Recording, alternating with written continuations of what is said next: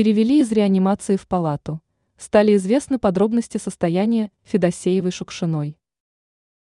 Появилась свежая информация о 84-летней артистке, которая уже несколько недель не выходит на связь и находится в клинике.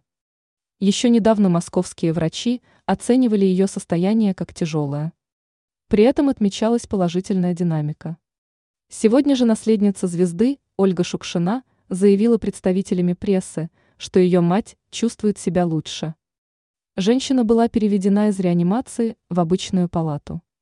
Она добавила, что родительница пока слаба и восстанавливается, передает РИА Новости. Кроме этого, представительница знаменитой семьи отметила, что медики оценивают ее состояние как средней степени тяжести. Другие подробности неизвестны.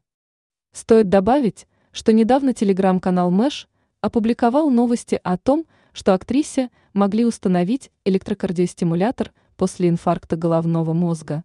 Кроме этого, говорилось, что у нее была выявлена сердечная недостаточность.